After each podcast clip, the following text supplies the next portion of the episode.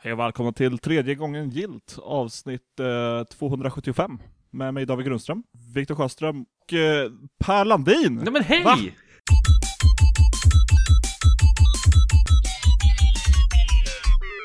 What? Men Det här händer ju Det inte. tjena. Det är ju nästan som att någon requestade på Twitter att du ska komma in och så skrev jag kom, kom in. Roligt med så här happy little accidents när det bara kommer en sån där och så lite spontant bara, ja men fan vill du hoppa på? Ja, det, Ja. det vill jag faktiskt. Jag vill, jag vill köta lite. Jag vill prata om mig. Så Ja. tack för att, eh, för att jag får dimpa in så här genom Ja, men det- fönstret igen. Det får du alltid göra. Nu är IGN Sveriges podcast tillbaka. Eh, glassbilen här, Ja. gamla barn. Gud vad mycket referenser. Här får folk backtracka. My God. Ja. Hur, är, hur är läget med dig i, i dessa konstiga coronatider? Det är bra. Eh, jag var ute för första gången idag när jag tog mig från, från förorterna till Stockholm och in till stan för att fixa med lite, lite eh, deklarationsgrejer som är lite försenade. Eh, det är en helt annan historia. Men så att jag har sett civilisationen idag igen. I övrigt så har jag ju varit i karantän i, i sex veckor. Jag har inte varit sjuk men jag har likt många andra suttit inomhus. Eh, och odla tomater gör jag. Så att, Oj. ja, jag har eh, planterat eh, fyra tomatfrön nu som har vuxit i, i två veckor. Så att om, om några månader så har jag eh, tomater. Det är jättebra eh, när man är uttråkad hemma. Bara börja, börja odla lite. Då har man någonting att pyssla med.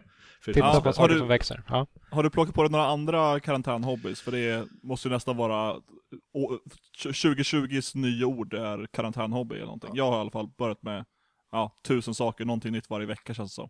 Ja, inte så jättemycket ska jag säga. Långa promenader blir väl en sak.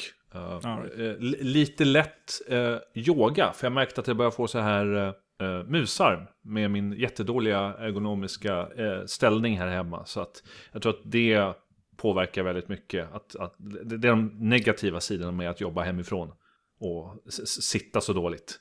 Right. Men nej, i övrigt, nej det är ganska, alltså, ganska tråkigt. Jag ser faktiskt fram emot att komma tillbaka till en, en riktig arbetsplats och, och träffa folk igen. Jag tror att, så, om jag lägger till, för, för det, här har man, det här har man gjort en gång i tiden. Alltså som frilansjournalist som jag en gång var. Då satt man hemma och ugglade hela tiden och spelade spel och skrev om spel. Eh, och det känns så här, det är ett avslutat kapitel lite grann. Jag tycker det är jobbigt att vara tillbaka i det, de, det mönstret igen. Ja, det är som att flytta hem. Ja, lite grann. Men du, En mardröm. ja. oh. Men du, eh, du Per, du, du jobbar ju på Mojang. Mm, Och jag. Eh, Mojang kommer lansera spelet Minecraft Dungeons nästa vecka. Jajamän. Hur har det funkat att ha en stor spelrelease? Att jobba med en st- stor spelrelease i karantän? Eh, det har varit, det är en jättebra fråga. Det har varit eh, väldigt utmanande. För det är väldigt mycket att göra. Eh, jag tror att just nu, jag tror att David frågade ju så sent som förra veckan ville vara med eh, i, i podcasten och jag fick säga nej. För att det har varit så mycket. Så att vi har väl någon slags eh, eh, editorial crunch kan man säga nu. Jag tillhör ju ett team som sköter väldigt mycket media överlag. Och där, det, är, det är väldigt snabba puckar nu, nu när det här ska releasas. Eh, det, det är superspännande faktiskt. Och det har jag aldrig varit med om, jag har aldrig varit med om det här. Jag tror att det blir mitt första, min första riktiga spelrelease. Så det, det känns fantastiskt. Ja, det är en, en milstolpe. Si- Sitter du och jobbar med gamla Röset Media-gänget i, de, i dessa arbetsuppgifter eller är det mycket annat folk? Mm, ja, då finns det ju, nu ska vi se, det finns ju en hel drös med Reset Media-folk, det vill säga gamla level. Det är eh, Junkboy, eh, det är Martin Johansson, layoutare, det är Thomas Wiborg, svensk speljournalist, nummer uno. Eh, Apkung. ja. Eh, ja, lite titt som tätt faktiskt. Och så inte att förglömma Marcus Karlsson Frost, för tusan. Ja. Fantastisk. Och även din syster? Ja, men henne pratar vi inte om. Nej, Eller gör vi det? Nej, jag vet inte. Jo, Ninni Landin. Eh, ja, men jag vill så här undvika nepotism, du vet. Liksom. Jobbigt. Det är en daglig utmaning att försöka, liksom, vi, vi får fejka bråk liksom, på jobbet för att få det att se, ut som att vi inte håller på och nepotismar oss. Du kan även byta namn. Det vill jag inte göra. Till vad då? Viktor. Landin. Det är mitt mellannamn faktiskt. Nej, men du, du måste ju byta efter... Ja, jag vet. Och jag heter Ja, just det, per, det, jag måste- per i mellannamn, Ja, vilket är en väldigt märklig historia. Nej, men eh, du måste du ju kan byta ta efternamn. David som efternamn då. Per- Per Viktor David. Just som det. efternamn. Ja. Per Viktor David. Det låter, Ja. som en, det låter som att man tar registreringsnumret på en bil. Ja. Ja. Bi bilar är ju någonting den här podcasten har ett bra track record av. Oh ja. Track, ja, track record. Aj, aj, aj. Men Viktor, du har ju också släppt spel. Hur, du, du, vet, du vet ju för tusan precis hur det är. Ja, fast vi gjorde det åtminstone utan eh, coronavirus. Just det. det, det var ju alltid något. Nej, men men det- likväl stressigt kanske för det. Ja, jag skulle nog tippa på att det var ännu stressigare för vår del för att eh, visst, Mojang har inte släppt jättemånga spel men det är ändå en, får jag anta, hyfsat väloljad maskin i och med att det är så här Microsoft-ägt och det är ett stort, eh, någorlunda stort företag. Vi är ju bara ett par stycken som aldrig hade släppt spel förut så vi, vi, vi crunchade, crunchade på rätt in i väggen. Uh, jag, jag, jag under lanseringsveckan eller ja, inte lanseringsveckan, utan egentligen lanseringsmånaderna inför att vi släppte 1980X så drömde jag ganska konstant om spelet. Bland annat dröm- drömde jag om dig Per. Jag drömde att, jag, jag drömde att du utvecklade ett eh, konkurrerande spel, eh, någon form av bilspel och vi, vi satt och diskuterade hur vi lämpligast skickade in spioner i ditt team för att sno dina idéer. Det här är ju... eh, det här kan ju vara en vision. Det här kan ju vara ett kall. Är det en uppmaning? För vi pratar väldigt mycket bilar nu. Ja. Är det det som ska vara mitt första spel när det väl, när det väl kommer till, när det väl blir läge för det? Min- Minecraft Cars. Ja. Hmm. Minecars. Minecars. Ja, men det är sant. Det blir som det där jävla Banjo Kazooie-spelet Nuts and Bolts fast Minecraft. Intressant. Och väldigt mycket Per Landin. Ja, jag har inte drömt om dig. eh, även om jag kanske, det hade varit angenämt att ha med dig i en, en av mina drömmar. Men jag har definitivt Ja. haft sådana här arbetsrelaterade drömmar. Och det är inget sundhetstecken direkt. Nej, det är bara några steg ifrån väggen-tecken. Den beryktade väggen. Ja. Ehm, nu, nu satte jag mitt, eh, mitt fina Loka-vatten i halsen här också. Så, så kan det gå. Hatar när det händer. Vad, vad ska vi ta upp idag då? För övrigt. Om vi ska försöka bygga något slags, slags avsnitt av, eh, av det här och, och eh, faktumet att Per Landin är här. Då kan vi ju passa på att utnyttja det och faktiskt spela in ett, ett podcastavsnitt tänkte jag. Vad har vi? Vi har lite nyheter, vi har lite spelat och sen har vi lite kommentarer. Låter det bra? Och kanske framförallt, eller framförallt, men också tittat, inte bara spelat. Tittat. Jag har sett mycket serier. Och Per har tittat på folk som har spelat. Ja, det är Mm. liksom så jag rullar nu. Jag har blivit så... Alltså jag har tänkt, för andra som känner mig, de måste undra liksom vad fan jag håller på med. Köper han aldrig spel? Tänker, jag fick ju någon peak av David för inte så länge sedan och så tänkte jag på det. Fan, jag måste ju se, jag måste ju se ut som världens snålaste gamer. Eh, Vad, vad, vad var det för peak? Var det för att du jo men jag... Playstation 4, Playstation 5 och precis runt hörnet Ja, jag var så, PS4? ja, exakt. Och du bara, vad fan, du har ju tjatat om det här i, i 200 år. Ska, Ja, du ska, ta, ska du inte ta och köpa den? det, det, det var så när du var i IGN Sveriges podcast så var det så här, ja men det här kanske är när jag skaffar en PS4. Eh, Bara runt hörnet. Ja, men ja. Ja, det är en annan är historia. Vi kanske kan prata om det senare. Fyra år senare. Nej men nu kanske man ska skaffa en PS4 ändå. Men borde det inte rimligtvis finnas en egen separat term för gamers som aldrig spelar utan bara kollar på spel? Hmm. Eh, Generation C. Mm. Ja. Eller något. Zoomers. Youtube, Youtube-vän. Youtube-frälst. Ja. Jag vet inte. Influencer ju- junkie. Fol, flank, influencer flunky. Jag vet inte. Något sånt. Ja, nej men eh, om vi ska ta och hoppa rätt in i, eh, i nyhetssegmentet då, än, än då, så betar vi av det snabbt. Jag, jag, vill, jag känner att jag vill komma fram till spelat-segmentet ganska snabbt, för jag är ganska intresserad av vad, vad ja, det finns flera saker där som jag är nyfiken på helt enkelt. Eh, men vi plöjer lite nyheter först. Precis när vi spelade in förra avsnittet så kom den här Unreal Engine 5-demonstrationen ut och vi hann inte riktigt få med den. Har ni kollat på den här filmen när de har demat den. Ja. Mm. Ja. Och det är ju alltså en, eh, en eh, tjej som hoppar runt i någon form av sandiga ruiner. Och eh, det är väldigt, väldigt många trianglar får, Ja. vi, får vi förklarat för oss. Det här är hur många trianglar Minst som helst. fem trianglar. Ja, en berättarröst eh, säger att det här är eh, renderat av väldigt många tri trianglar. Eh, och det är, är även riktigt snygga ljuseffekter. Det är, väl, eh, det är väl det man kan säga om det här. Det är... Ja, det är också att in, internet går åt apeshit över hur snyggt det är och rest, eller resten, andra delar av internet har försökt förklara att det ser alltid väldigt snyggt ut i sådana här eh, grafikdemos. Mm, Någon måste ju ta sig tiden att rita upp alla de här jävla tri trianglarna också. ja. Men det är åtminstone en snyggare demonstration än de här första tredjepartsspelen som visades på Microsofts event lite innan. Så jag- jag, började ändå känna någon form av nästa generations pepp här. Jag gillar ju ljuseffekter. Och jag gillar ju trianglar. ja, det är inte det. Ja, jag, har jag har inget att relatera till när jag ser det här. Alltså jag, jag är nog den minst eh, lämpade personen att prata om grafik. För att jag eh, bryr mig uppenbarligen väldigt lite om grafik överlag. Eh, men när jag tittar på eh, i sociala medier och pratade med, med lite kollegor som faktiskt jobbar med sånt, med sånt här och jobbar med Unity och whatnot och olika grafikmotorer så var de extremt hypade över det och det tycker jag är väl någon form av indikator på eh, alltså hur, hur stort det kan bli. Alltså den ser, ju, den ser ju snygg ut. Allt jag sagt och tänkte på egentligen det var åh det här hade kunnat vara eh, Valley of the Gods som Valve eh, ruinerade. Fast snyggare. Så det är helt orelaterat. Eh, Men eh, ja, Vad är Valley of the Gods? Känns som att jag missat Ja någonting men, här. ja men det är ju, vad, vad, vad hette de? Det är...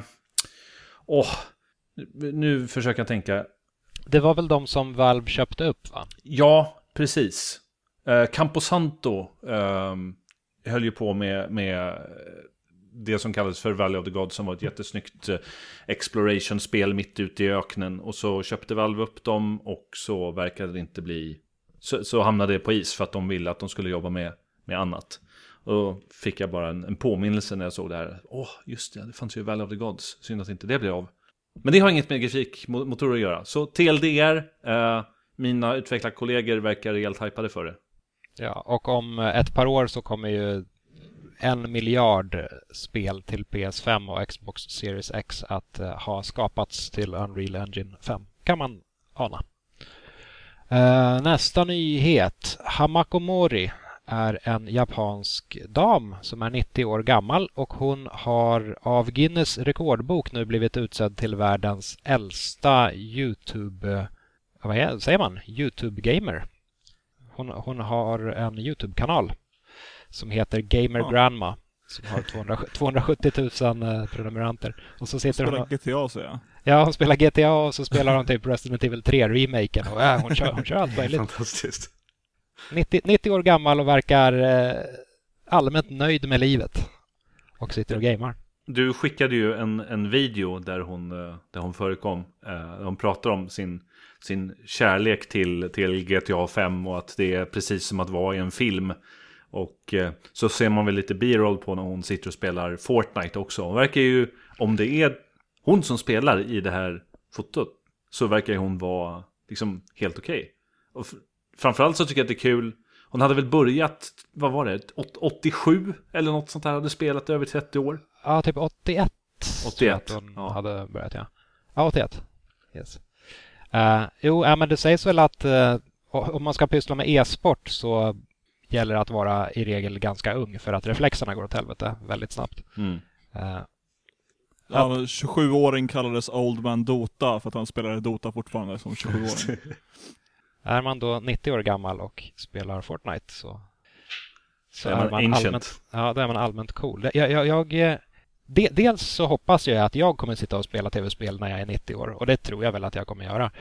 Men av, av någon anledning kommer jag även att tänka på en gammal ledare som Tobias Bjarnaby skrev ehm, i, så här, i skarven mellan att, eller det var typ inför Super Nintendo-lanseringen. Så NES hade börjat bli gammal och Super Nintendo var på väg in och då skrev han att den här perioden är... Det handlade om att NES var väldigt gammal och mossig eh, och ingen ville ha den längre för alla ville ha den nya coola Super Nintendo. Men sen skrev han att så här, den värsta perioden är, ny, eh, är nu. Eh, om ytterligare 10-15 år eller vad det nu var så kommer den här eh, konsolen att stå polerad på alla 30-åringars eh, liksom prydnadshyllor och eh, alla kommer minnas med en, en tår i ögat vad den betydde. Och jag, jag kommer ihåg... Inte helt så... fel ändå. Nej, nej, det var en nej. bra uh, prediction av Tobias. Jag kommer ihåg att jag, jag, läste texten och så tänkte jag så här 30-åringar som spelar tv-spel. Det låter ju helt vansinnigt. Är man 30 år då är man ju vuxen. Det finns ingen jävel som vill spela tv-spel i vuxen ålder. Sånt, så, så gör man inte. Ja, shit. Jag har bara, vad blir det, tre månader på mig. Tre månader och nio dagar, sen så får inte jag spela mer. Men är du så ung? Ja. David, jag tror att du hade... Eller så gammal. Ja, jag trodde, ja, jag, jag trodde att du hade blivit äldre. Ja, nej. Du har hela livet framför dig. Ja, speciellt om du ska va, spela när du är 90. Vad skiljer mellan oss? Ja, men, Fem år? Ja, själv så tittade jag, själv gjorde jag någon Facetime-samtal idag. Och så, och så jag, jag, kan inte ta Facetime seriöst, utan allt jag ser där är mig själv. Sån narcissist är jag. Och så bara säga, fan vad gammal du är. Oh, jag, vill inte, jag vill inte ha Facetime. Eh, en skrämmande spegelbild av verkligheten. Sitter du och muttrar det för dig själv? Ja, ja, gud ja. De bara, de bara Per, hallå, hallå, jag, pratar vi eller? Nej, jag är, inte, inte just nu. Jag ser så gammal ut. Ja, det är fantastiskt. Prata med mig när jag är yngre. Eh, slutligen, den sista nyheten då. Eh, Konami har börjat langa upp eh, Castlevania eh, soundtracks på Spotify. Och det här är ju kul. Dels för att Konami inte gör jättemånga rätt ja, rent allmänt nu för tiden. Så det är kul. Jag vill rätt bra Pachinko-maskiner. Ja, erotisk Pachinko. Det är det de gör. Och gym. Uh, nej, men uh, åt, vi, de har åtminstone langat upp lite uh, soundtracks på spottan. och det är kul för att dels är Konami inte så, de har inte världens bästa track record.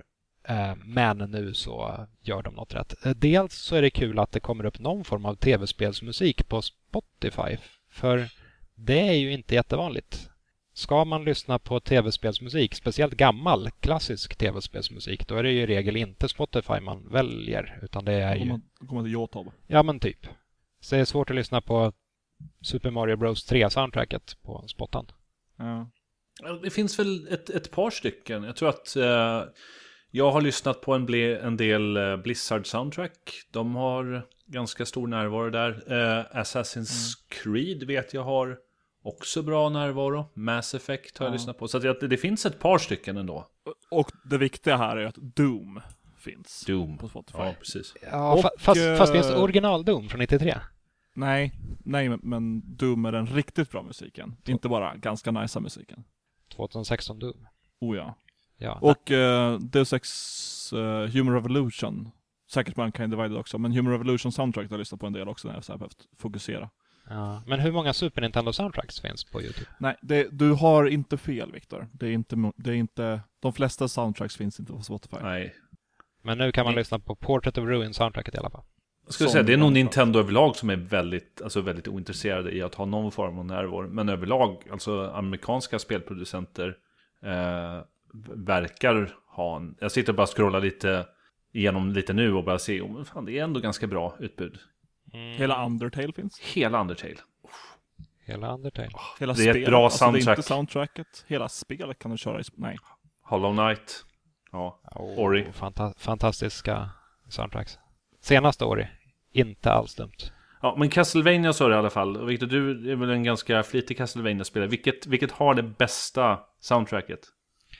Jag har alltid gillat Super Castlevania 4-soundtracket. Eh, jag antar att Symphony of the Night är det mest älskade soundtracket, men det, jag, jag har alltid gillat vemodigheten i Super Castlevania 4-soundtracket. Det, det är så dystert på ett skönt sätt.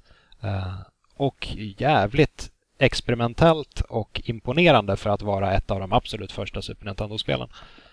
Har den uh, Vampire Killer i, i moll?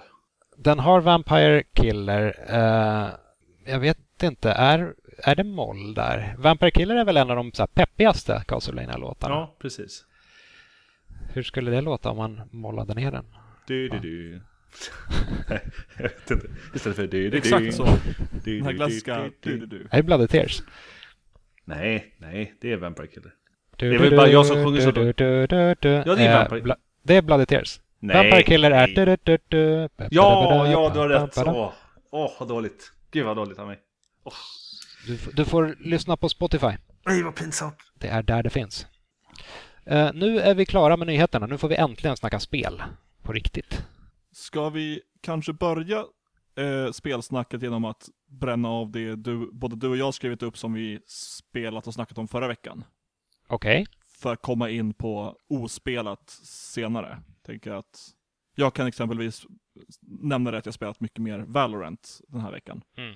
Eh, har du spelat det Per? Du som är lite inne på tävlingsinriktade, spela tillsammans multiplayer-spel. Nej, eh, och jag tittade på det väldigt snabbt och jag kände direkt det här är ingenting för mig. Jag förstår att du som, som Counter-Strike Mupp eh, känner en dragningskraft. jo men det är ju så. Alltså det är ju, Ja, jo, jo, det är ju en ganska, alltså från vad jag ser, en ganska, eh, ja, vad ska jag säga, en, en CS-klon med vissa förbättringar. Eh, Ja, eh, rätt upp och ner. Det är väl lite vad jag sa förra veckan också. Jag gillar inte heller eh, själva artstylen och det brukar vara en, en, en sak som jag bryr mig väldigt mycket om. Och, den, den har en väldigt matt visuell stil som, som inte alls attraherar mig. Så jag, nej, jag kommer förmodligen aldrig någonsin röra Valorant även om jag fick en Mm. beta-key. Eh, Jag, jag, jag var inte alls imponerad när jag kollade på, det tror jag nämnde förra veckan också, att när jag kollade på stream så tyckte det såg sådär ut. Det såg inte riktigt lika tight som, ut som CS och så. Artstylen var också lite, jag vet inte, mähäg. Men någonting som, man- alltså det, för, det var en helt annan grej att spela det, då tänkte man inte på det på samma sätt. Eh, som när man bara tittar på det. Eh, och jag kan uppskatta just att det är, det är så tydliga karaktärer, eh, och karaktärsdesign, mycket som i i Overwatch, så att man ser ju liksom bara på siluetten om, eh, det, karaktären jag spelar som, Sova, Snark Snark, eh, som jag spelar som mest som i alla fall. Han har en eh, sonarpil man kan skjuta någonstans så man kan se, ja, om någon står bakom en vägg, om jag skjuter den där så kan jag se dem. Och då kan jag liksom bara se på siluetten vad det är för karaktär som är bakom där. Så det, det är en grej jag kan uppskatta med i alla fall karaktärsdesignen. Men då måste jag fråga, li- lite kritik som jag har sett mot Valorant Mm. är att eh, när man väl börjar vänja sig så inser man att, att eh, förmågorna är ganska överskattade och att i slutändan så är det rakt upp och ner eh, att du skjuter hårt som har betydelse. Vad tycker du om det? Eh, jag tycker absolut att det stämmer, men jag har inte några problem med det. Det var ganska skönt just som, alltså gruppen som jag spelar med så är det eh, dels ett hörn med folk som har spelat jättemycket CS, och dels ett hörn med folk som har spelat mycket Overwatch, och jag som har spelat mycket båda. Eh, och det, det, folk som kommer från Overwatch-sidan, de är ju mer inne på abilities och slänger ut dem i tid och otid. Vilket inte är en så fungerande strategi för att det är alltid någon form av delay med att du tar, alltså aktiverar din ability, kastar iväg den eller vad det är och att sen komma, plock, plocka upp ett vapen igen. Eh, till skillnad från Overwatch där du kan som eh, eh Reaper teleportera dig och direkt börja skjuta. Det finns en Reaper-klon i Valorant som heter Omen som kan teleportera sig men det är en delay innan vapnet är uppe och man kan börja skjuta. Eh, så man vill inte ta den för att eh, liksom hamna direkt bakom en fiende utan det, man måste tänka lite grann och smyga runt.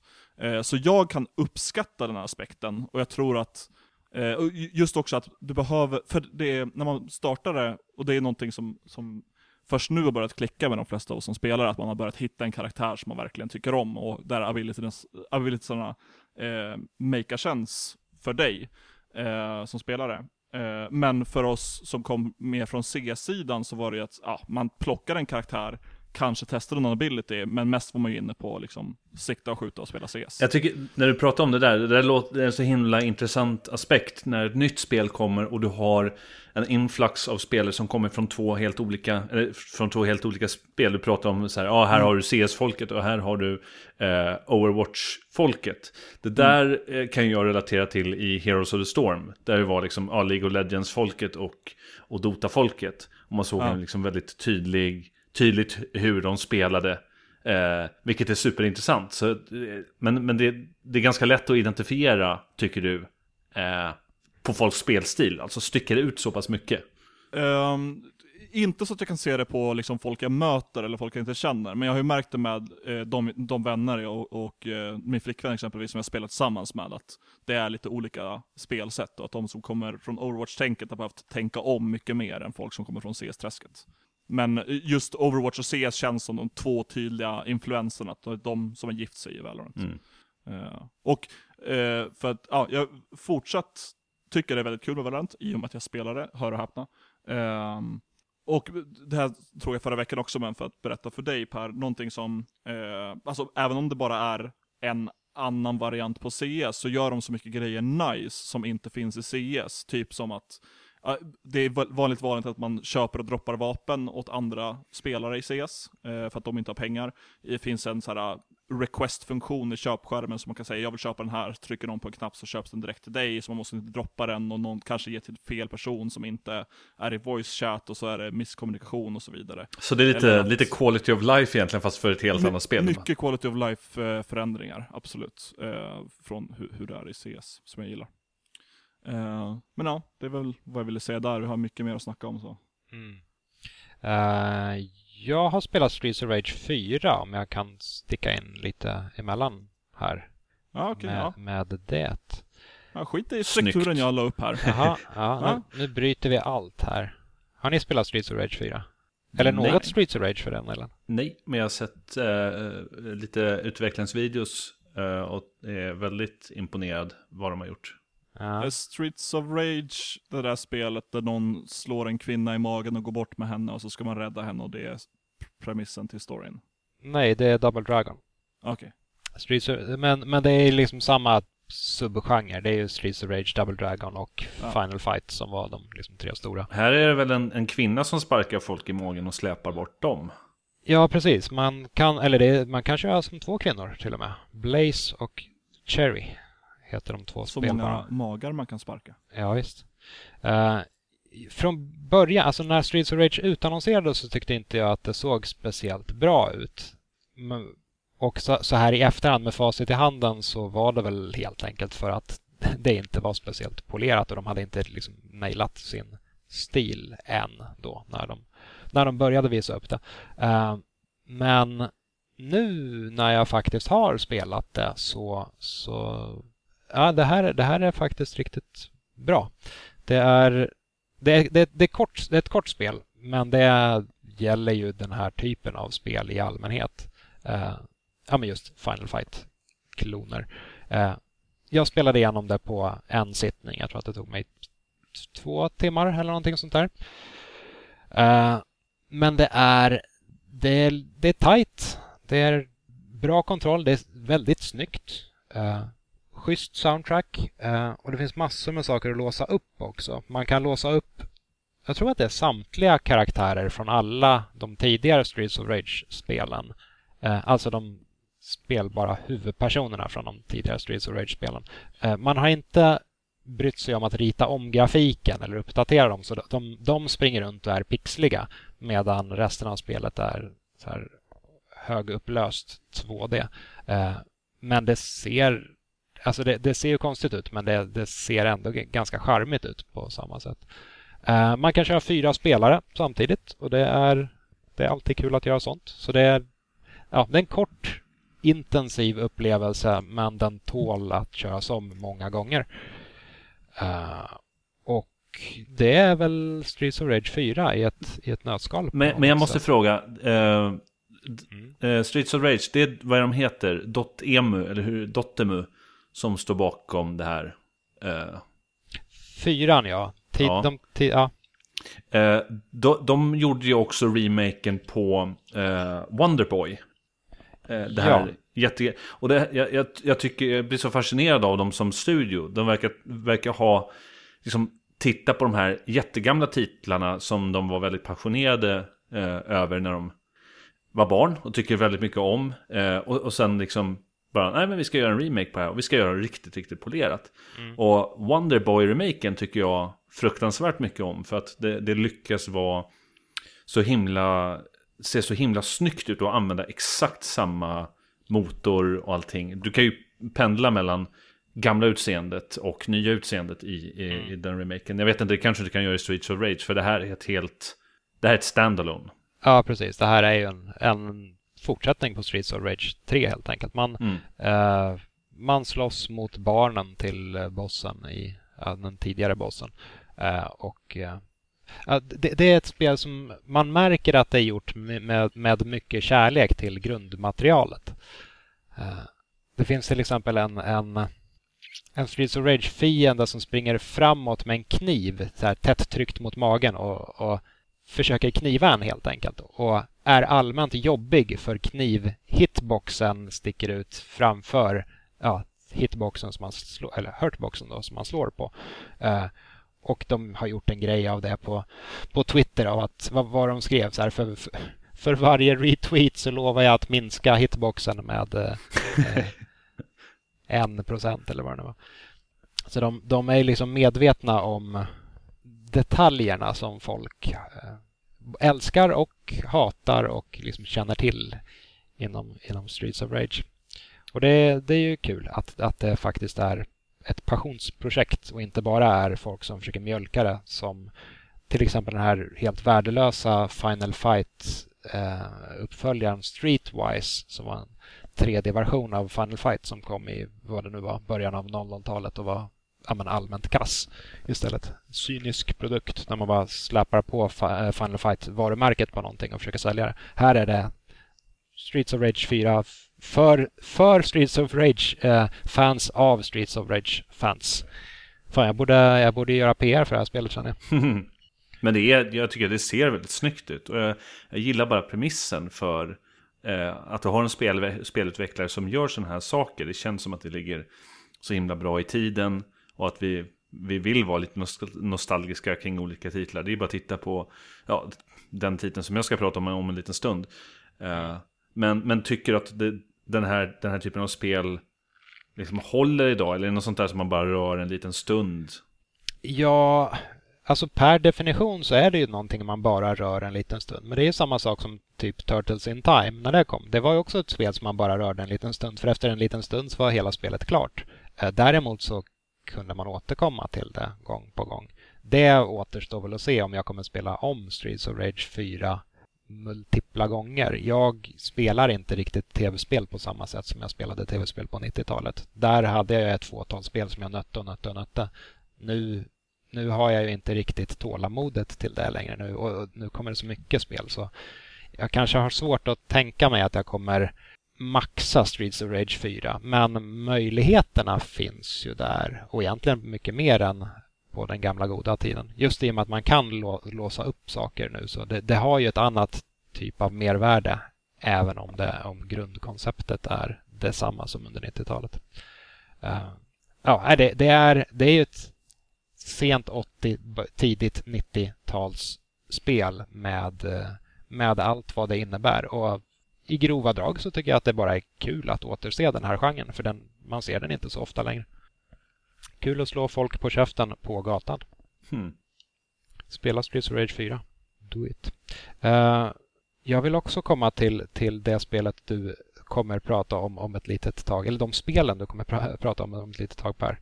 Mm. Uh, ska vi dock avverka de andra spelen först? Eller de andra tittade sakerna först? Du vill alltså inte prata om 9 och 2? Jag vill inte prata om 9 Jag har inte så jättemycket okay. att tillägga om 9 och 2 ens. jag förstår. Mm. Uh, ja, men jag kan, kan uh, snacka lite tittat då innan vi kommer in på, på Pers guldgruva här. Oj, oj. Ah. Så, som, som vi kallar det. Mm. Uh, för jag, uh, har någon av er sett Penny Dreadful? En serie som gick för ett antal år sedan.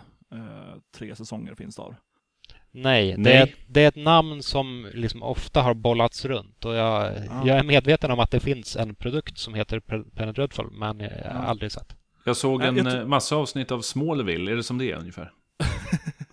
uh, nej, nej. Nej, okej. Okay. Det finns kanske någon... Nej, det är inte som Smallville. Uh, jag tycker väldigt mycket om Penn Dreadful. Har sett igenom det två gånger, alltså den här gamla serien. eh, så att säga. Eh, det är, utspelar sig i typ viktorianska London och så här, eh, eh amerikaner lite från så här, ja, gamla skräckisböcker som heter då Penny Dreadful. För det kostar en penny för en Dreadful story, eh, way back when. Eh, som följer eh, viss mängd karaktärer som eh, bråkar mot vampyrer, jag tror det finns någon varulv där inne. Eh, Dorian Gray är med, eh, Frankenstein och hans monster, fast med en liten twist på det.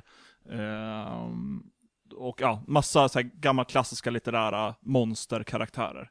Eh, som är eh, ganska så här, charmig, mys, inte läskig nödvändigtvis, men lite, lite ruskig. Eh, bara gotisk stämning typ. Mm.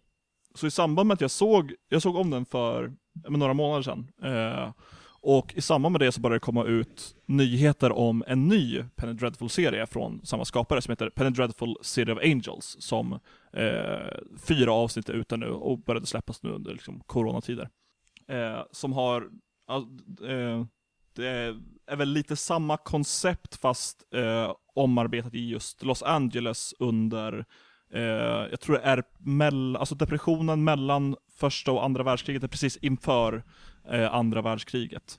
Eh, och det handlar mycket om eh, eh, sociala ställningen av chicanos, mexikanare, som, som bor i Los Angeles och det förtryck de står ut med från bland annat poliser och eh, staden som vill bygga en stor eh, motorväg genom deras, alltså det bostadsområde där de, där de är som mest koncentrerade.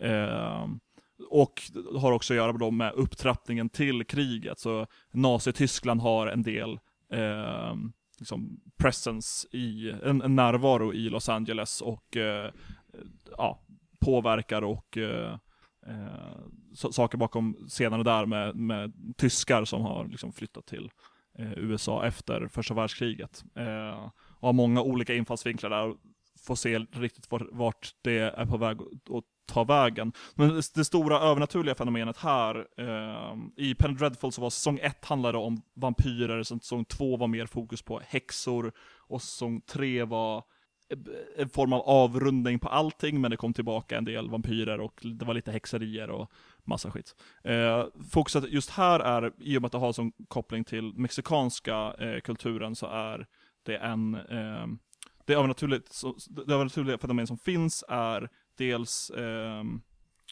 det här eh, mexikanska dödshelgonet. Eh, ja, eh, just det. Eh. Lady Muerto, eh, fast på spanska. Jag kan inte spanska. Så hon och någon form av syster till henne som gestaltas kanske som en demon eller någonting, som håller på att ja, störa upp massa kaos i staden och eh, den här personen spelas av Natalie Dormer heter hon va? Eh, I Game of Thrones var hon gift med massa pojkar fram och tillbaka, bland annat Joffrey. Eh, ja, Mar Marjorie.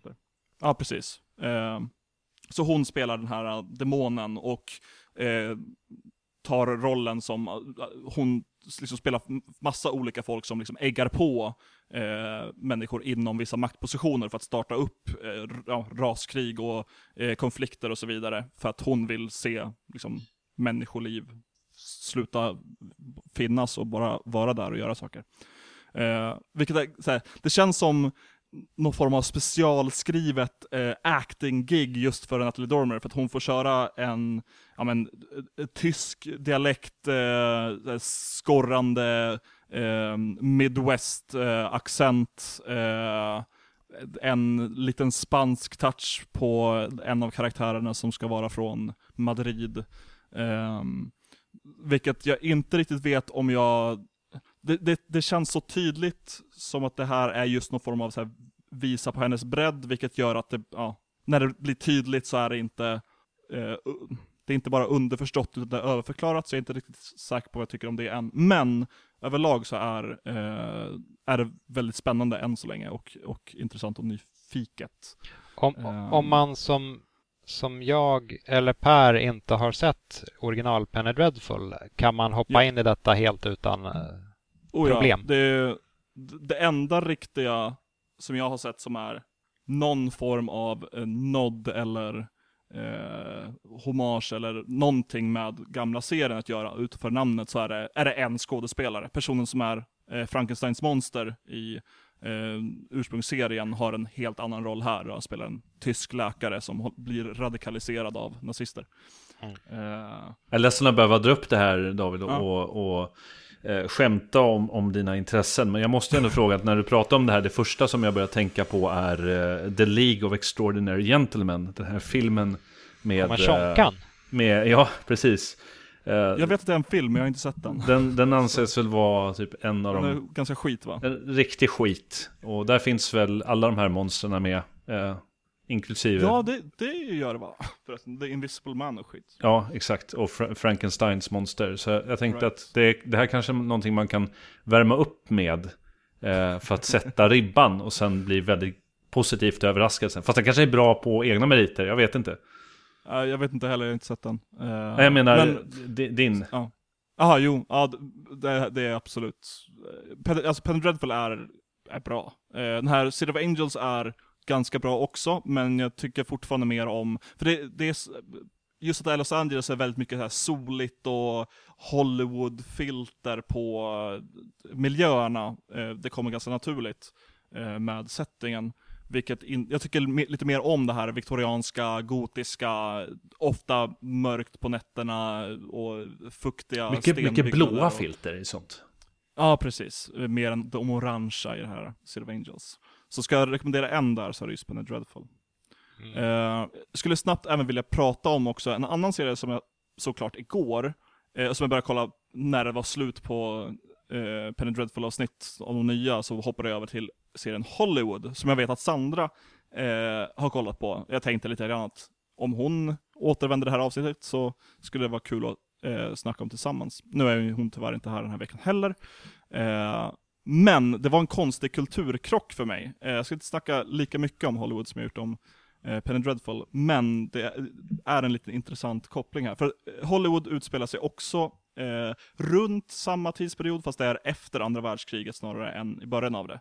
Och följer massa up and coming eh, ja, wannabes, folk som vill eh, liksom make it i Los Angeles och, eh, eller i Hollywood, bli filmstjärnor eller eh, manusförfattare. Och så är det mycket infallsvinklar från eh, folk som kanske inte får så mycket utrymme, så det är, man följer eh, rasifierade och eh, homosexuella och eh, folk som står lite utanför normen och hur de försöker bryta sig in i industrin. Och det var lite, det är så, så liknande setting och så liknande tidsperiod, så det tog mig några avsnitt att liksom ställa om, att det inte finns ett eh, stort övernaturligt eh, ondska som ligger och eh, grumlar i, i bakgrunden.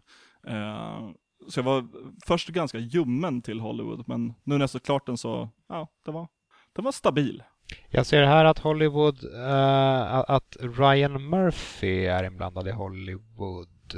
Och Ryan Murphy är i sin tur har, har tidigare gjort American Horror Story och även, har även regisserat American Crime Story som jag har sett. Eh, inte för att jag tänker snacka speciellt mycket om det, men det, det rekommenderas. American Crime Story. Eh, första säsongen handlar om eh, O.J. Simpson, andra säsongen handlar om eh, mordet på Versace, modemannen 97. Tredje säsongen kommer i höst och kommer handla om Clinton och Lewinsky. Eh, det var också något att se på. Ja. Nog om det. Och då om tittat, ska vi grotta oss ner i Pers spelgruva? Ja, jag funderar lite på hur, i vilken ordning vi ska plocka de här eh, guldkornen. Helt upp till er, jag är beredd i vilket fall som. Trials of Mana, pang, kör! Ja, men det är bra, för då kan vi gå all out med det sista spelet sen och eventuellt slänga på någon form av spoilerflagga på det. Mm. Jag har ju då Mana. spelat eh, Trials of Mana som är eh, en remake, hör och häpna. Remakes, väldigt populära just nu. Eh, på det gamla japanska... Eh, är det Square Enix? Ja, det måste Ja, ja, det är det. eller ja, bara Eh, Square på den Squaresoft. tiden. Men, ja. Squaresoft. Eh, eh, som då hette Seiken Densetsu 3 och aldrig släpptes utanför Japan. Men som däremot eh, skapades fritt på olika emulatorer. Vilket är också så som jag spelade det i mina ungdomsår. På, på en gammal eh, SNES-emulator. Eh, och nu det här året så har både originalspelet Seiken Setsu 3 då titulerat Trials of Mana släppts inklusive en remake på eh, Trials of Mana. Och Ja, men- det är väl det som jag, jag har spelat båda. Ja, precis. Det, det har kommit en så här collection of mana som är de tre mana-spelen i Mm. originalutförande och sen Precis. Trials of Mana som är en 3D, 3D-remake. Ja. Eh, jag har spelat båda av de här. Eh, först för att jag ville köpa originalet för första gången legit, vilket kändes eh, fantastiskt. Eh, men också nu i april då, eller april, eh, nu i april, nu i maj. Så, så släpptes i alla fall Trials of Mana. Och jag har inte spelat supermycket av det här. Men jag har fått tillräckligt mycket för att, för att känna på då hur den här remaken känns i förhållande till eh, originalet. Och jag vet inte var man ska börja, det kanske är svårt. Det är ett väldigt nischat spel och, och jag tror inte kanske alla vet vad det är eller har spelat det. Men det, det, det är ett klassiskt eh, japanskt JRPG. Kanske ett av de snyggaste eh, pixel, pixelspelen som någonsin har släppts i min mening. Originalet då, inte remaken. Remaken är som du säger i, i 3D. Och ehm, jag vet inte var man ska börja egentligen. Eh, Det, det, det är ju ett, ett action-rollspel, så det är mer action än till exempel Final Fantasy. Lite mer Zelda-vibbar, även om det inte Ja, går det är väl ett bra sätt att, att förklara det. Men stats och sånt är fortfarande väldigt viktigt. Och den spelar, alltså, du har den här klassiska textbaserade dialogen som har så stor betydelse och väldigt japanska karaktärer i sitt sätt. Mm.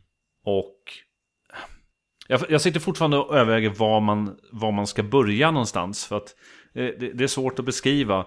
Ehm, originalet har ju ett, ett, ett väldigt enkelt eh, stridssystem. Som i princip går ut på att hamra attackknappen och då och då eh, dricka någon potion, äta något kex.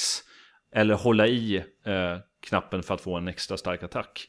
I, i den här remaken så... ha- Då, jag kan börja säga med att de har varit förvånansvärt trogna originalet. Eh, karaktärer är sig väldigt lika, miljöer och banor är i princip exakt de samma.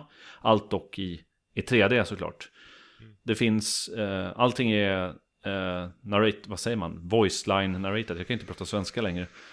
Eh, den, den har dialog. Ljud, Ja. Ljuddialog. Ljuddialogen, ja.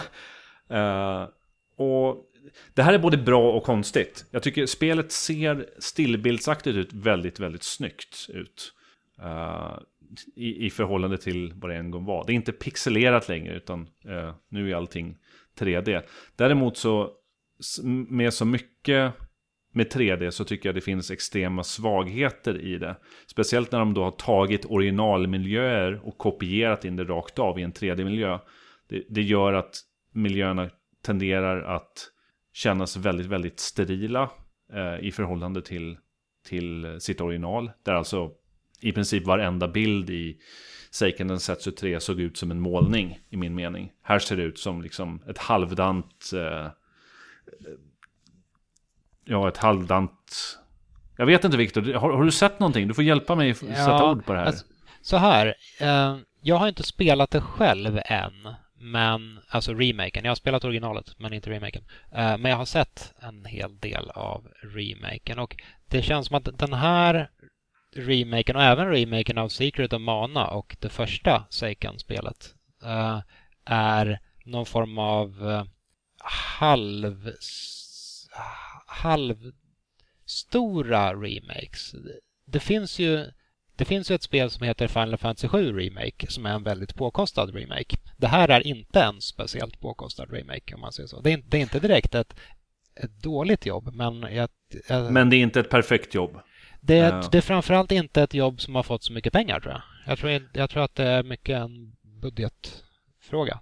Jag, jag tror en sak som jag gillar det är som sagt att de varit så trogna originalet så att man känner så här allting. Det här är fortfarande eh, liksom, det här är spelet som jag växte upp med eller vad man säger. Fast med i, i en ny tappning. Men jag tror det stora problemet och som jag inte gillar det är liksom att, att jobba med 3D det är så jäkla mycket svårare att få att skapa den här magin som, som pixelgrafik eh, så ofta lyckas med. Jag tycker att samma sak är med de här Final Fantasy remakesarna till, till DS. Eh, allt ifrån Um, vad är det? Är det Final Fantasy 5 som de gjorde? Släppte ja, det, till DS? Det är väl flera, flera stycken. Är det inte ja. trea, trean, fyran, femman? Ja. Um, och där, när, som du säger, när det blir så här halv, liksom dålig budget, då tycker jag att det syns som tydligast att, att det de inte lägger fokus på är miljöerna, utan karaktärerna får väldigt mycket kärlek, men där, där slutar det i princip. Och jag tycker att här i, i Trials of Mana så känns det verkligen, för att det de har gjort det är att de bara kopierat banstrukturen nästan rakt av från, deras, från det gamla 2D-spelet och applicerat i, i 3D-miljö. Och det, det märks. Det märks något oerhört och det ser liksom ut som ett taskigt eh, 90-talsspel på det sättet. Jag tycker att vi... Det här, det här lämpar sig inte riktigt för, för den här generationen. Ja. Jag, jag, jag, tror som sagt att det bara är en fråga om resurser. För liksom, det går ju bevisligen att göra vansinnigt snygga 3D-spel och Square Enix själva har gjort flera av dem. Eh, så kompetensen finns ju där. Men bara för att man kan så kan man inte ja. alltid om man inte har tid eller resurser. Det, det som jag tycker är positivt är väl att, att de har de har gjort eh, stridssystemet eh, någorlunda roligare än, än originalet. Som som sagt som var extremt simplistiskt. Eh, så, så, det är en positiv sak, men jag har fortfarande spelat för lite för att, för att uttrycka mig fullt vad, vad jag tycker om det. Um, jag, men... jag, jag, spelade remaken av Secret of Mana och en sak jag uppskattade där var hur de hanterade musiken. Eh, för Secret of Mana och för den delen Seiken 3 har ju väldigt bra soundtracks. Och i remaken av Secret of Mana så kunde man välja mellan originalsoundtracket och ett eh, omarrangerat soundtrack och så kunde man växla när man ville fram och tillbaka mellan dem. Jag antar att det är samma sak med Trials of Mana. Att det har... jag faktiskt inte sett. Det skulle inte förvåna mig om så är fallet. Jag, ja, jag skulle tippa på att någonstans inne i options-menyn finns det någon form av så här rearranged eller original på music. Mm. Men det, det, originalspelet har ju ett fantastiskt soundtrack i alla fall. Ja, absolut. Uh, jag kommer förmodligen spela, spela, spela ut det liksom helt, helt och fullt. För att det här är ett, uh, ett spel som jag tyckte väldigt, väldigt bra om uh, som barn. Så att jag känner att jag vill, jag vill dra igenom det hela vägen. Men, men, men jag, jag har ett, ett exempel på, jag, jag, såg någon som, som speedrunnade det häromdagen. Och då finns det en boss som heter, de har ju en motsvarighet till, till Genova. Som, som, heter, ja, som heter Genova i det här spelet.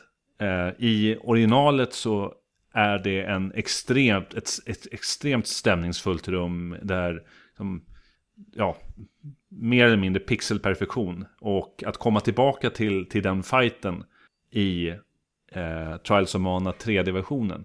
Det det, det, det, känns nästan som ett hån. För att det, det, är som sagt, det är långt ifrån samma aspekt. Och du får inte alls den här skräckkänslan eller eh, tyngden. Det, är liksom, det känns nästan lite, lite goofy när man slåss. Originalet det är att man slåss mot en stor skräckenjagande vägg. Och här så har de använt nästan exakt samma modell. Och det funkar inte. Det funkar inte alls. Det, det, det ser bara jättefånigt ut.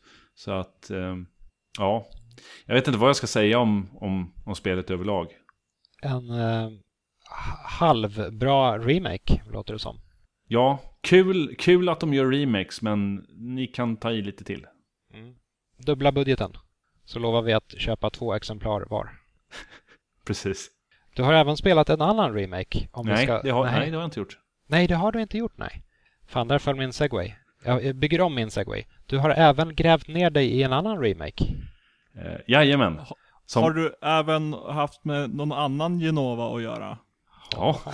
snyggt. Snyggt Jag lyssnar. Ja, det har jag. Det har Frå jag faktiskt. Frågan är, ska vi slänga upp en spoilerflagga här som sagt? Det kanske vi ska. Jag tycker det. Jag vill jättegärna spoila. Ja. Ja, så för Per Landin har inte spelat men har sett en hel del Final Fantasy 7 Remake. Bland annat slutet som vi redan haft lite spoilercast delar av. Så vi kommer nog hoppa direkt in i det igen, för Viktor behöver snacka med någon om det här. Ja. Eh, så vill du inte bli spoilad på Final Fantasy 7 Remake, vilket jag som har blivit spoilad på det och inte trodde jag brydde mig om, faktiskt brydde mig om, kan rekommendera. Så skit i att lyssna om du vill spela spelet, eh, men inte har gjort det än. Jag måste säga, det, det låter ju lite... spela klart spelet. Det låter ju lite patetiskt att så här, ja, jag har, nu ska jag prata om mina upplevelser av hur jag tittat på när folk har spelat. Ja, är en men- tröst så jag har tittat på jäkligt mycket Final Fantasy 7 Remake. Spelåret 2020. Då vi tittar. Så vi kommer börja snacka om det nu. Vill du inte bli spoilad så sluta lyssna. Vi hörs nästa vecka. Hej då. Och lyssnar du så nu, nu, får, nu blir det åka. Ja, visst. Final Fantasy 7 Remake. Vilken jävla resa. Ja, det kan man lugnt säga. Ni, Du- ni har spelat, eh, du Viktor har spelat det. Ja, jag har kört igenom det. Eh, och eh, ja, det, det är ett väldigt märkligt spel får man säga. Jag, eh, jag gillar det i grova... Ja, jo, men jag, jag, jag gillar det. Jag skulle nog till och med säga att jag gillar det skarpt. Oj, okej. Mm. Det är väldigt konstigt på många sätt, men eh, överlag så, så jag känner att jag saknar det lite nu när jag inte spelar det längre. Jag vill hänga med karaktärerna lite mer. Jag skulle gärna fortsätta att fortsätta befinna mig i den där världen ett bra tag till. Ja, Men det får jag inte, för jag är klar. Det är inte jag. Jag är inte klar. Eh, och jag är glad att eh, få den här chansen att prata igenom. För att jag har eh, saker jag måste eh, gen- arbeta mig igenom. Eh, liksom, eh, Du, kopa.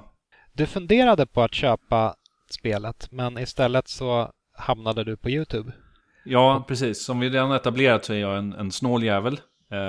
Och Final Fantasy 7 Remake hade ju så här, överlag dålig timing med, med, med covid och allting. Så att jag var inställd på att när Final, Fantasy 7 Remaken skulle komma så fick jag äntligen min anledning att, att köpa en, en PS4. Men sen när det kom så kände jag lite så här, nej, jag vill inte gå iväg till, till affären och jag vill inte, inte eh, träffa människor just nu. Så att jag började och så började jag fundera så här, ska jag vänta till en eventuell eh, PC-release? Eller ska, det här är så pass sent i PS4ans eh, livslängd så kanske kommer till PS5 så kan jag köpa alla andra eh, Final Fantasy 7 Remake-delar.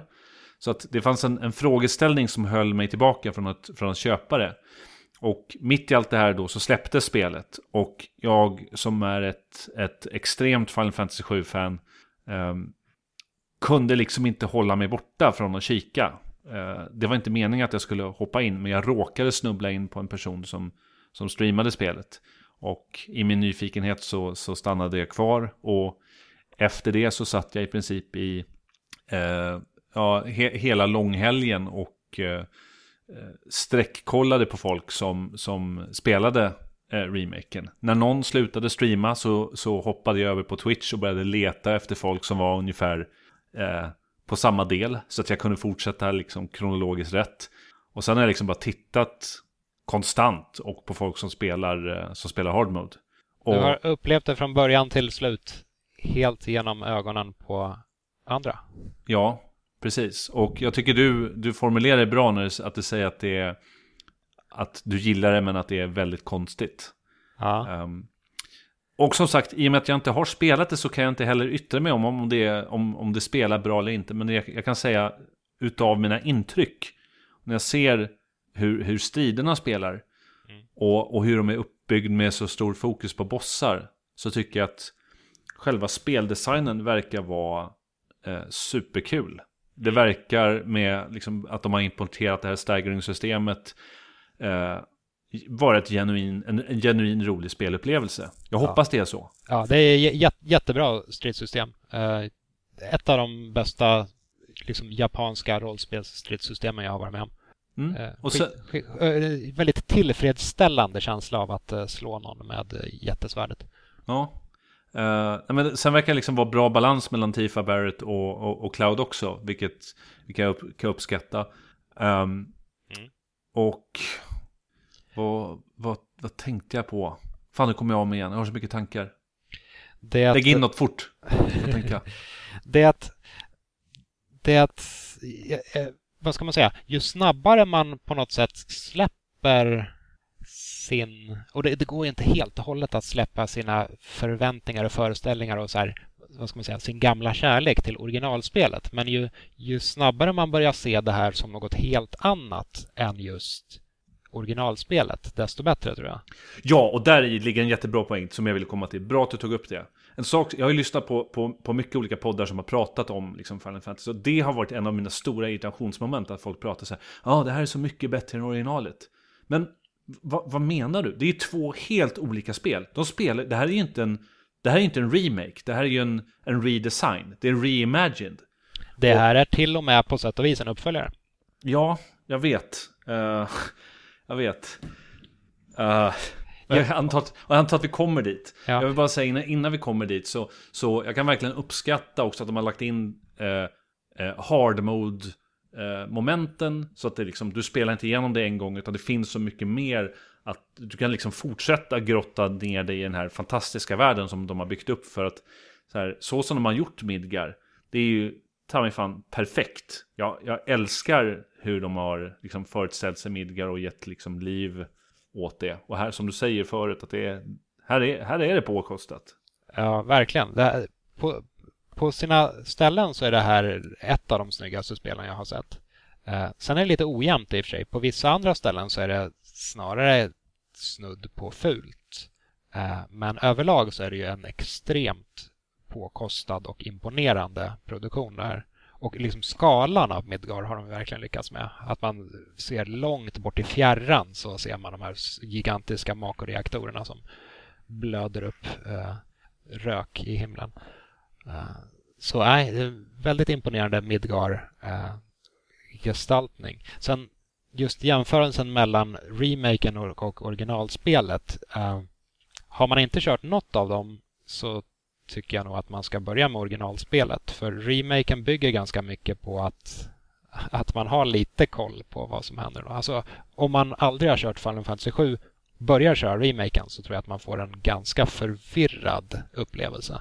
Ja, och, och, och det, jag tror att det är en av mina stora irritationsmoment. Att man, man kunde liksom inte bara göra en, en polerad snygg version av, en, av, en, av ett fantastiskt original. Utan man var tvungen att göra det liksom tar ett extra steg. Och jag antar att vi snuddar lite på berättelsen där. Men bara det till exempel att man nu... En, en av sakerna som jag tycker, i, om man tittar på liksom narrativ uppbyggning, är i originalet hur man eh, hypade upp eh, Sephiroth. Mm. Och, och eh, nu, nu, försöker jag tänka på vad han heter. Yoshitaka, inte Amano. Jag har... Um... Va? Oh. Tetsuya Nomura? Eller nej, nej, uh, utan... Yoshinori Kitase? Tack, Yoshinori Kitase har sagt i en intervju att uh, en sak som de, de siktade på i originalet var att så som de avslöjade Sephiroth skulle vara som i uh, Steven Spielbergs Hajen. Är det Steven Spielberg? Som gjort Hajen, ja. Ja, ja visst. Bra, okej okay, jag vill inte bara sitta och kasta ut mitt namn och känna mig allmänt kreddig. Men de ville få det att vara som hajen där, att så långsamt hinta om det finns någonting där. Ja. Eh, vem är den här legendariska gestalten som är så starkt? Åh, ja. här sitter Midgårdsormen uppspetsad på en påle. Vem har gjort det här? Jo, det var Sephiroth. Ja, och det allt det där. Väldigt bra presentation och uppbyggnad av Sephiroth i originalet. Ja. Mycket bra. Och det där har de helt och hållet skrotat i originalet. Och, ja. Eh, eller, eller inte i originalet, de har skrotat. Ja. Och och det, det, märks redan från första början på att, att spelet och spelskaparna, de är medvetna av eh, medvetna om Final Fantasy 7s storhet. Mm. Och att man ska liksom fortsätta spela på det.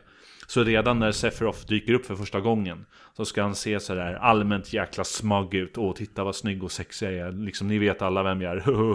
ja. Och det där... Sefrat borde de inte ha visat typ alls i den här första delen av remaken om jag hade fått obegränsad budget och hade fått regissera det här så hade dels hade det väl blivit för, för jävla mycket sämre än vad det hade varit nu. För att jag inte har kompetensen att regissera ett storspel på det här sättet. Men jag hade i alla fall försökt att hålla sig för att helt borta ur spelet. Möjligtvis att hinta honom lite, lite som en allra sista grej. Men som det är nu så Sephiroth finns, vi får se honom, vi får till och med slåss mot honom. Vi får, vi, vi får besegra honom. Och vad finns det då för mening med att gå vidare till del två när vi redan har besegrat Sephiroth? Ja, eh, jag kan ju säga att, att fram till slutet så tyckte jag att Final Fantasy 7-remaken var ett riktigt hyggligt spel. Men att det fanns saker som bara, men vänta nu, vad, vad, vad håller de på med? Det här verkar konstigt. Eh, liksom, hade de hållit sig till originalstoryn och lagt till allt det här extra fluffet med till exempel det de gör med, med, med Jesse, med Wedge och Biggs och, och liksom det, vad ska man säga, expanderade universumet. Mm. Så tycker jag att då hade de nailat det helt. Men här är det helt plötsligt som att, jag tror att Square Enix, de har suttit och tänkt så här, hur kan vi hur kan vi ge något mer och förlänga den här berättelsen och ge dem mer av de här karaktärerna som, som alla älskar? Ja, det kan vi inte göra genom att vara trogna originalstoryn. Det kommer bli, det kommer bli pannkaka. Så vi måste skapa ett expanderat universum där det här är ett, vad ska man säga, alternativt universum. Mm. Jag får eh. intrycket av att Tetsuya Nomura har varit ganska drivande på de här mötena. Han har varit, han har varit ganska peppad när, när de har diskuterat dessa idéer. Jag tror att han har suttit och bara, grabbar, eh, och jag hoppas damer, eh, jag har gjort de här massa roliga grejerna i Kingdom Hearts. Kan vi inte pröva att använda samma modell här? Mm. Och alla bara ja. Mm. Gud vad kul. Det gör vi. Så från det att de här spökena börjar dyka upp. Vad är de heter? Whisperers. Eh, mm. Uh, så tänkte jag, oj, vad är det här? Är det här någonting som har med reunion att göra? Gud vad spännande. Det kanske, det kanske blir roligt. Mm. Men, men allt eftersom, och det här är min tolkning av, av det. Jag vet inte vad andra säger.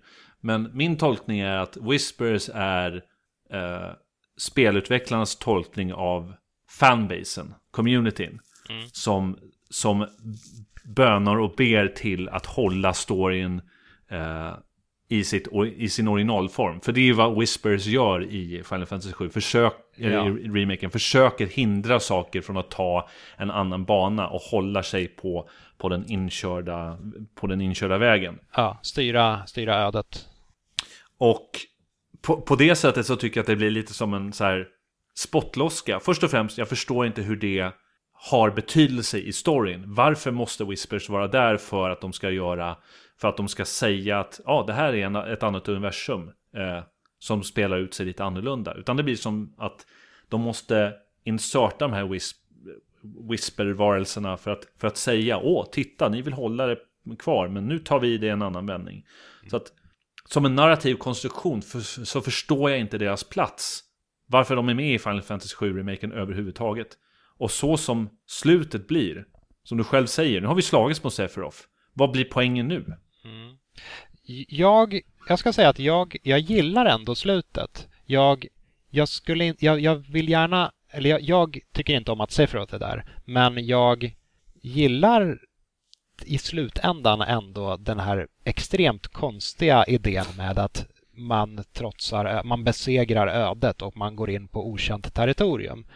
Det, det, det är ett jättekonstigt val av Square Enix att göra så här. Men när det kommer till kritan så tycker jag ändå att det är ganska coolt och ganska ja, men oväntat och vågat av dem att göra så här. Sen som sagt, jag skulle gärna vilja att de skrev ut Sefroth ur den ekvationen helt och hållet. De kunde ha haft den här eh, klonen som han eh, tar över istället och sen kanske som en allra sista hint så ser man hur hans ansikte flimrar till och visar Sefirots ansikte under någon sekund eller sådär.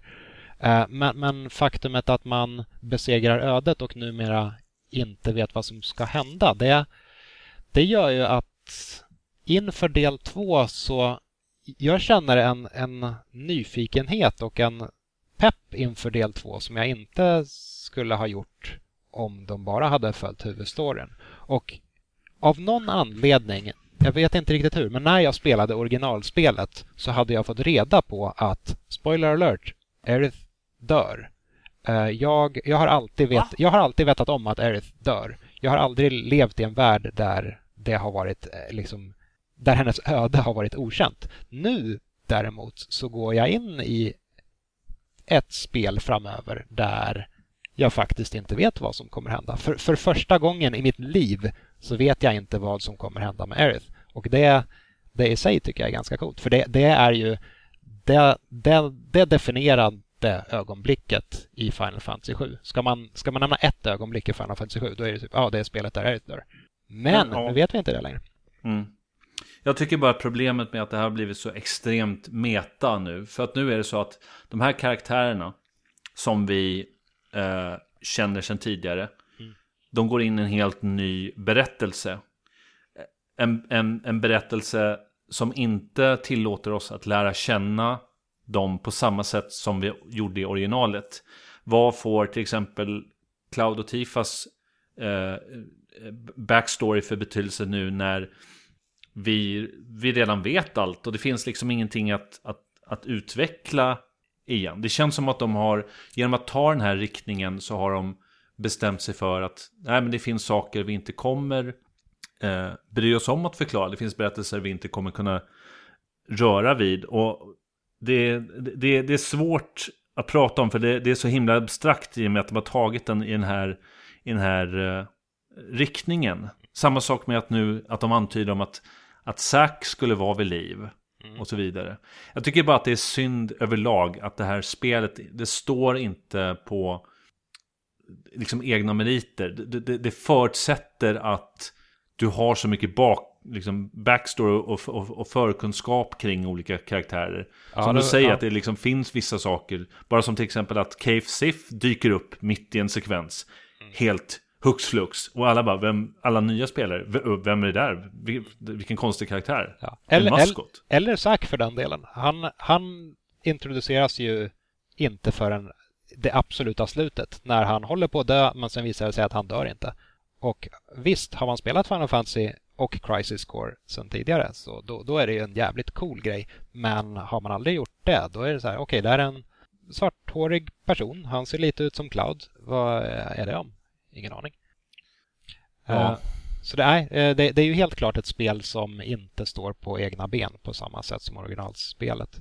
Men ja, för, för min del, jag, jag har kört originalspelet massa gånger och om, om jag ska vara lite självisk så jag är personligen mer, tror jag i alla fall, intresserad av den här vägen framåt än om de bara hade gjort en regelrätt remake. För det är ett väldigt oväntat eh, drag av dem. Jag hade ju inte riktigt förväntat mig det här. Jag, jag, jag såg det inte komma. Utan det, det, det, var verkligen en överraskning när det hände att What? Okej, okay, nu, nu går vi in på den här stigen istället. Ja, jag, jag, jag tycker som sagt det kan låta, det kan låta lite pretto liksom säga då, men jag, att då är det ingen remake, då är det liksom reimagined. Och jag hade köpt det om det hade varit så att nu ska vi ta Final Fantasy 7 i en, i en ny riktning. Men jag tycker att man förvanskar spelarnas förtroende lite grann. Och att så här, ja, eh, det, vi, ni, ni ville ha det här, men vi tror att ni kommer gilla det här istället. Mm. Och eh, Square Enix är såklart, de får, göra, de får göra vad tusan de vill, det är deras, det är deras IP.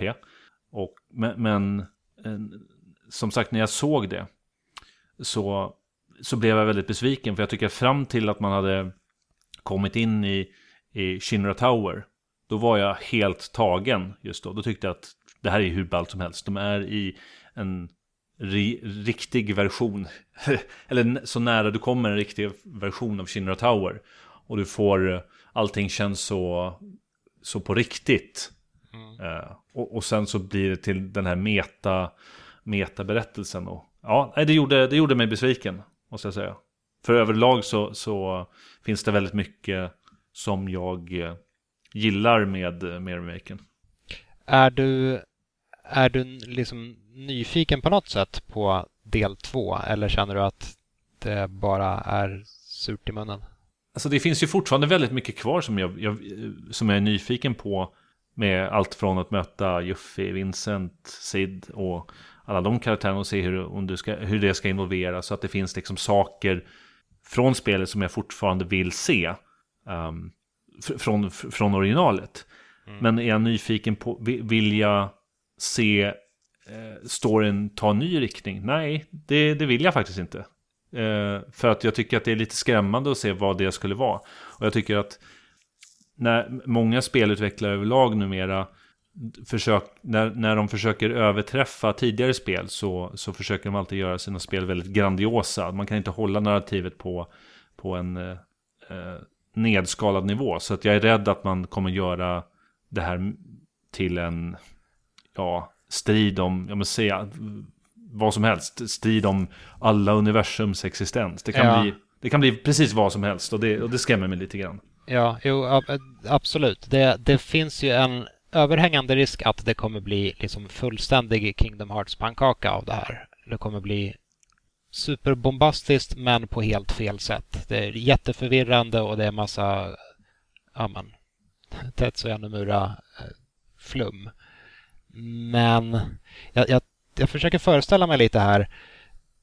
Till, till exempel då scenen där Aerith dör i originalet. Den är, den är ju extremt klassisk. Uh, med största sannolikhet så kommer väl del, om det nu blir två eller om det blir tre och framåt, eller framåt, eh, ha någon motsvarande scen när eh, Aerith befinner sig på en liknande plats i en liknande situation eh, och ser för att falla ner från ovan. När den Fast det är. Cloud som kommer där. Ah. När, när, när den scenen väl dyker upp i remaken, då kommer jag sitta på nålar på ett sätt som jag inte... Men den har ju inte längre samma tyngd. Den, den har ju inte längre samma nar- narrativa tyngd. Den har ju liksom inte byggts upp på samma sätt överlag. Nej, men... Det är en helt annan berättelse nu. Ja, jo, absolut. Men då har man åtminstone, eh, då har man å andra sidan bytt ut det mot det okända istället. Och det... Ja, finns Ja. för och nackdelar med det. Men Jag, jag... vill bara, jag vill bara sticka in att jag är glad att David fortfarande gör inhopp här så att vi vet att han är kvar i den här konversationen. Jag har inte så mycket att säga så Sitter mest och nickar och ler och Ja. kollar på klockan. Ja, men jag kan ju, om, om jag får summera en, en sista tanke som jag tycker är intressant med, med ehm, när man ställer de här två spelen mot varandra. Som sagt, jag tycker att det är, det är två helt olika spel och jag, kan fortfarande, jag, jag kommer fortfarande kunna gå tillbaka till gamla FS-spelet och, och tycka väldigt mycket om det. Eh, och även tycka om det nya spelet för, för vad det är. Men en observation som jag gjorde när jag satt och tittade på eh, en stream var hur den här gamla, nästan gulliga grafiken gör att du berättar en helt annan historia. Och att nu när allting ser så, vad ska man säga, mycket mer detaljerat och verkligt ut, så får berättelsen en helt annan tyngd. Till exempel relationen man har med Turks i originalet. Reno och Rude, de var ju lite, de var lite goofiga, liksom lite... det är de- lite, de tro- lite slapstick-håll. Ja, de, de, trodde, de trodde var coola, liksom glasögon, solbriller, uh, säger några eh, liksom catchy, eh, catchy stuff eh, along the way. Och när de spränger reaktorn, eller inte reaktorn, de spränger en av de här st- stöttepelarna Ja. i originalet.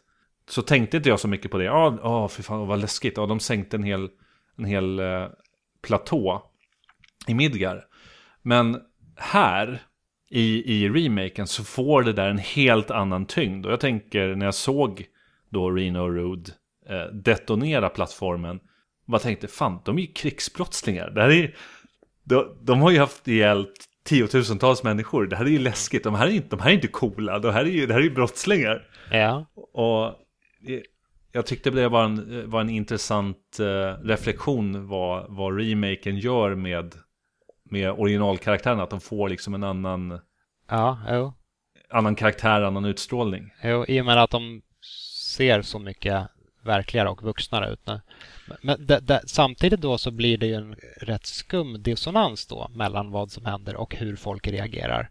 Eh, jag nämnde det i tidigare, i något tidigare avsnitt att faktumet att Barrett går runt med sin jävla minigun på armen och solbrillor och är liksom en superbiffig typ eh, som ändå åker samma tunnelbana som alla helt vanliga Ja. salarymen som går runt i så här kostym och så här. Ja, vi letar efter en kille med eh, kanon på armen. Hmm, undrar vad han kan vara. Och så står Barrett fem meter bort och ser, ser ut som han gör. Ja. Kan vi bara, kan vi, kan vi ge en, en liten hyllning, en liten hyllning här till, till Barrett? Jag måste säga att liksom folk bara, ja jag grät när, när Aris dog, ja det är sorgligt. Remaken, jag fällde fan en tår när han återförenas med, med Marlene i, eh, i Aris hus. Det är fint. Det tycker jag var riktigt fint. Ja, ja men det var fint. Det, fick de, det, det kan Nomura få, det tycker jag att de gjorde bra. Ja. Jag, jag, jag tycker att slutlåten, Hollow, är riktigt fin. Den, det är lite på gränsen till för cheesy, men återigen, lite som så här med relation till spelet i stort. Lite konstigt, men överlag så gillar jag det och jag gillar det till och med skarpt. Mm, jag, kan, jag kan hålla med. Och jag kan tycka överlag att de har gjort ett jättebra jobb med, med soundtracket. Ja, det är några låtar man, man saknar. Turks-låten till exempel eh, tycker jag var bättre i originalutförande. På tal om dem. Men, men eh, nej, bra, bra soundtrack och bra, alltså ett, ett väldigt imponerande spel överlag. Absolut, säger jag som inte har spelat det. Men jag kommer definitivt att spela det. Ja. Med de avrundande orden så får vi nog hoppa in och avsluta med lite kommentarer här för att ja. Någon måtta, någon måtta får det vara. Jajamän.